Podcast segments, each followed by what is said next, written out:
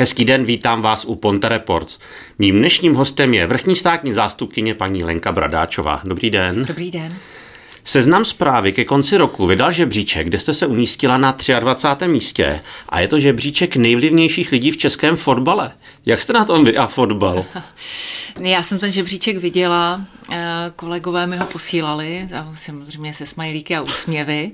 Eh, a my jsme si to vysvětlovali s kolegy tak, že to je samozřejmě reakce na některé trestní věci, které se mhm. dotýkaly právě českého fotbalu. Eh, ať už se to dotýkalo té první věci Českomoravského fotbalového svazu, nebo potom té mhm. kauzy rozhočích, která na to navazovala.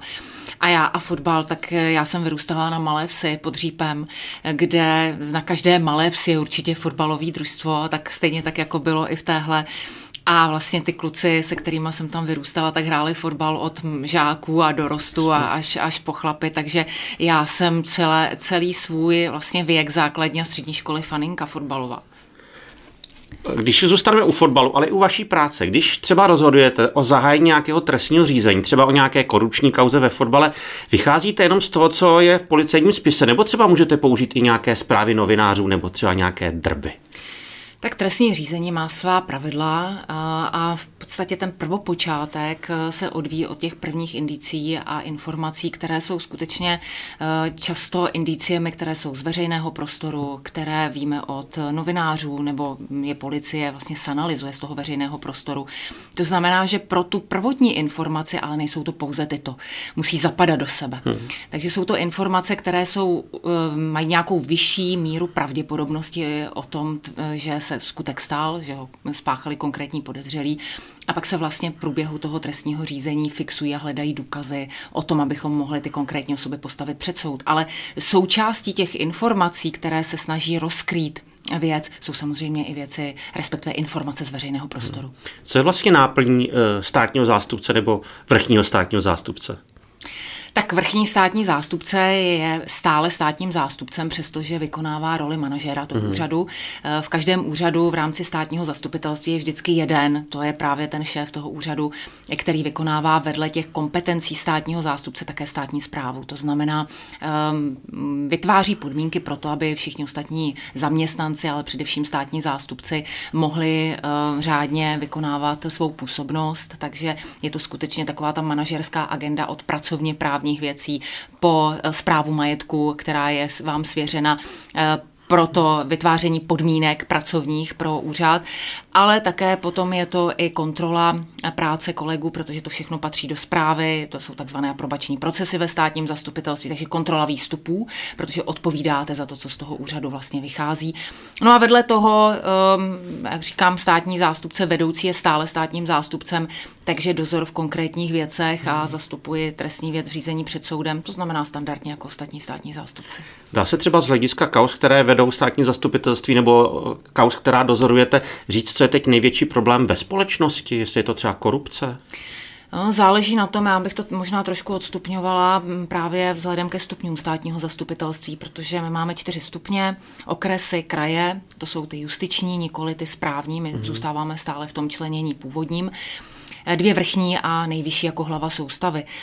A vlastně ta, u těch jednotlivých stupňů státního zastupitelství se řeší různé typově závažné věci. Takže pokud bych šla na tu nejnižší okresní úroveň, tak určitě v posledních letech je to vlna různých elektronických podvodů, to hmm. znamená podvodů, které se objevují v prostoru internetu, eh, od těch eh, mediálně známých věcí, kdy pachatelé předstírají že jsou rodinní příslušníci seniorů a vylákávají z nich peníze, po internetové obchody, které jsou podvodné, až po různé nabídky různých služeb, za které lidé platí a vlastně jsou to podvody obdobné jako v reálném světě, ale samozřejmě za využití internetu. To je určitě fenomén poslední doby. Potom by se tam dalo označit i trestné činy takzvaně verbální, to jsou ty, co jsou spáchány výrokem. A s větší intenzitou těchto trestných činů jsme se začali setkávat právě v době covidu. Hmm A potom po um, začátku války na Ukrajině um, ta vlna se trošku přelila právě uh, z toho, um, z těch různých agresivních projevů, které byly spojeny i s izolací v rámci covidu a s celou, celkovou situací právě do toho vymezování se, agresivního se vymezování a prezentace názorů ve vztahu k válce na Ukrajině. Takže to jsou trestné činy verbální, abych to označila možná jako nové fenomény. Hmm. A um, potom u těch vyšších stupňů ta agrese se promítá i do těch nejzávažnějších jednání, stouply počty vražd, sexuálně motivované trestné činy, násilí na dětech, sexuální trestné činy na dětech. No a u toho nejvyššího stupně, který eh, dozoruje trestní věci, a to je vrchní, tak to samozřejmě vedle korupce a, a veřejných zakázek, ale to je trend, bych řekla, setrvalý, mm-hmm. tak jsou to veliké investiční podvody, které se nám vrátily podobně jako v 90. letech. Mě by zajímalo, říkala jste ty projevy nenávisti, co třeba dezinformace?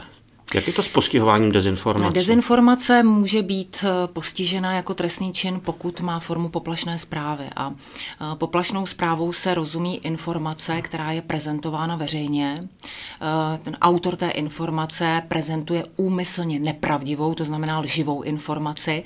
A ta informace sama o sobě v tom veřejném prostoru je schopna vyvolat vyšší míru znepokojení části společnosti. Když se podíváme třeba na ty odhalování korupce v politice. Co je třeba tady na tom nejtěžšího, když se odhalí v nejvyšších patrech politiky nějaké korupční aféry? Je to třeba udržet to vůbec pod pokličkou, to vyšetřování? Tak určitě u všech těchto trestných činů je velmi podstatné, eh, aby policie pracovala profesionálně, to znamená, ať už chránila informace, tak znala také všechny postupy, které jí zákony umožňují pro to, aby tu informaci získala. Znamená to také ale dobrou orientaci v prostředí a, a, a práci s lidmi v tom prostředí. A poté mm, je to i mm, vlastně obstát před efektivní obhajobou, protože ta obhajoba v těchto věcech je skutečně velmi důrazná, efektivní a ještě se do těchto věcí promítá také um, vyšší míra sympatí či antipatí podle toho, do jakého tábora i politického uh, ten, ta osoba konkrétní patří. Takže je, je tam tím průvodním znakem je i jako ta vyšší míra prezentace ve veřejných sdělovacích prostředcích a, a vlastně bych mohla i říct, že eh, ten příběh vlastně ryze trestně právní, který se odvíjí ve spise, obvykle provází příběh ještě druhý a to je ten veřejný. Eh, ať už prezentace samotného obviněného nebo ty doprovodné jevy, to znamená nějaká, nějaké komentáře eh, různých subjektů ve vztahu k té kauze, takže ono si to jako žije dvojím životem, bych řekla.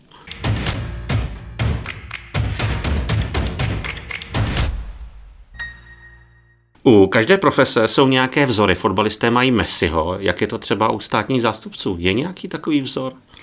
No, my máme jistou nevýhodu, a což ale vždycky určitá nevýhoda je také výhodou. Eh, státní zastupitelství vzniklo až v roce 1994, my budeme slavit 30 let až příští rok a eh, nenavázalo na předchozí prokuraturu, tam se projevila ta diskontinuita, takže je to instituce velmi mladá. Přestože po těch 30 letech eh, můžeme říci, že částečně emancipovaná, tak ale v té emancipaci křehká, protože to samozřejmě 30 let není žádná historie.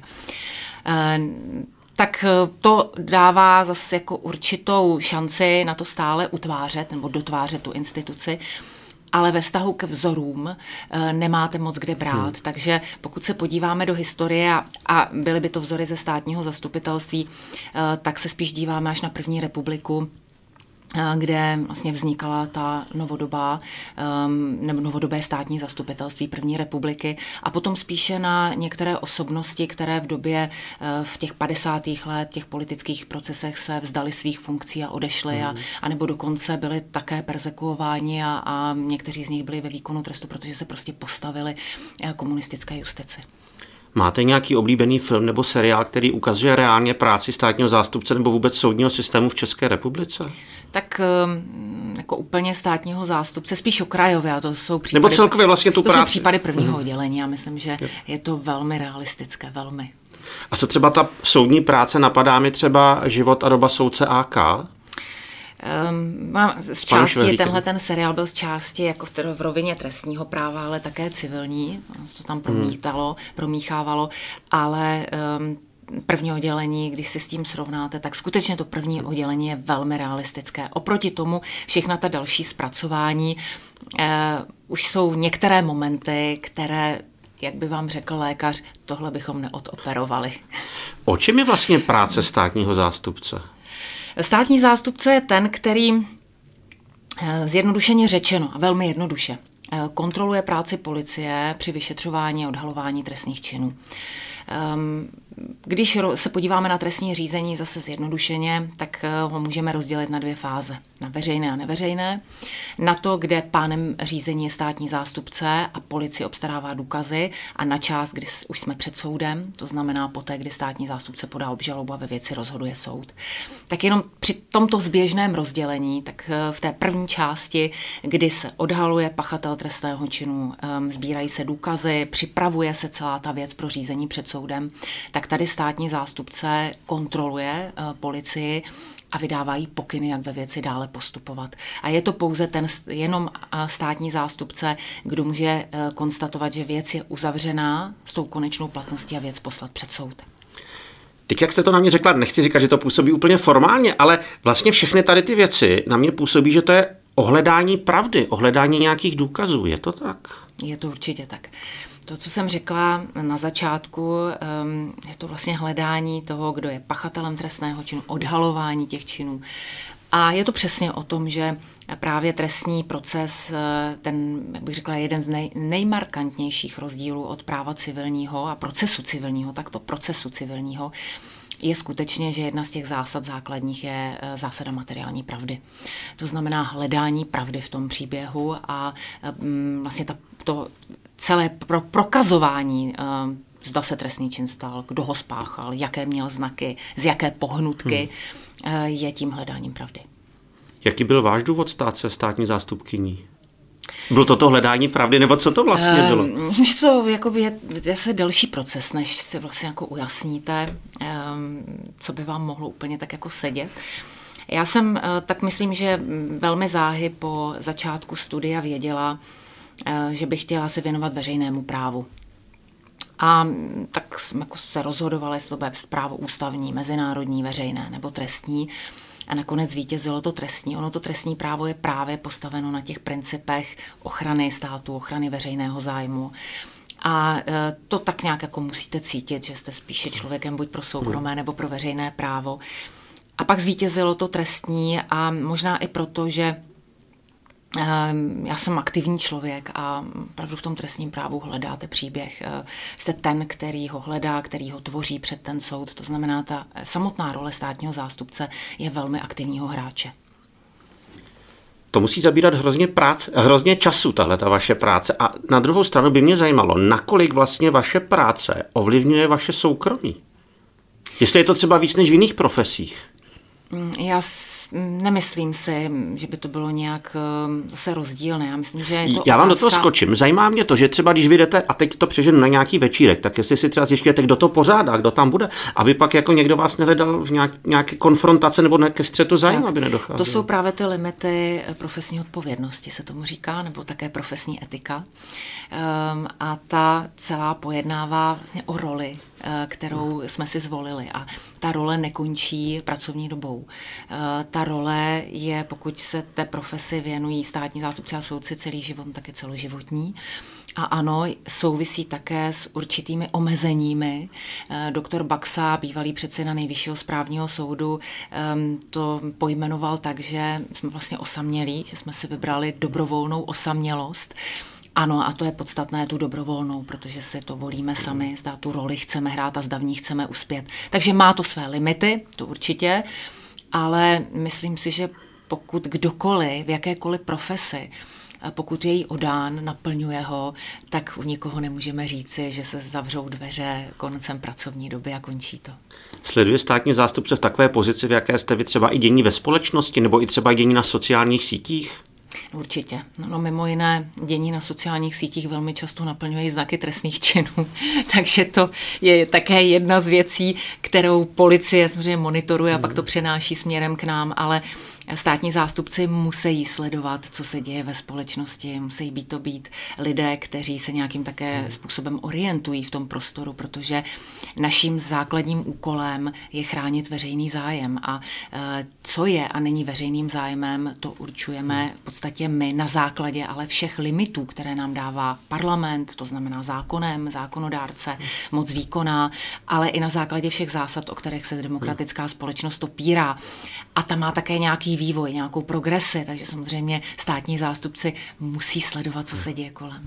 Náš čas se chýlí ke konci. Já mám poslední takovou dvou otázku. Co vás štve a co vám třeba v dnešní době dělá radost? Nebo co vám osobně dělá radost?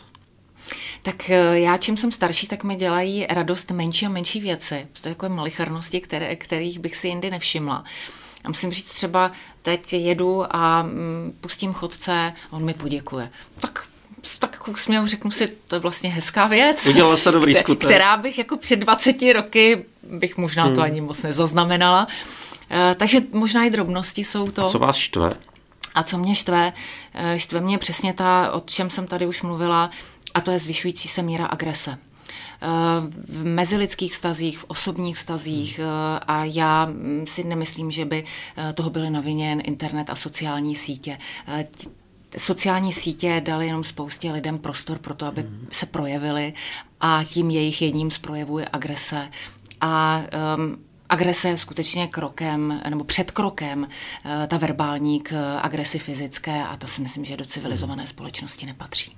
Tak já doufám, že vymizí nebo že se to aspoň eliminuje agrese ve společnosti. Každopádně děkuji vám za rozhovor a děkuji, že jste navštívila Ponte Reports. Já děkuji za pozvání. Díky.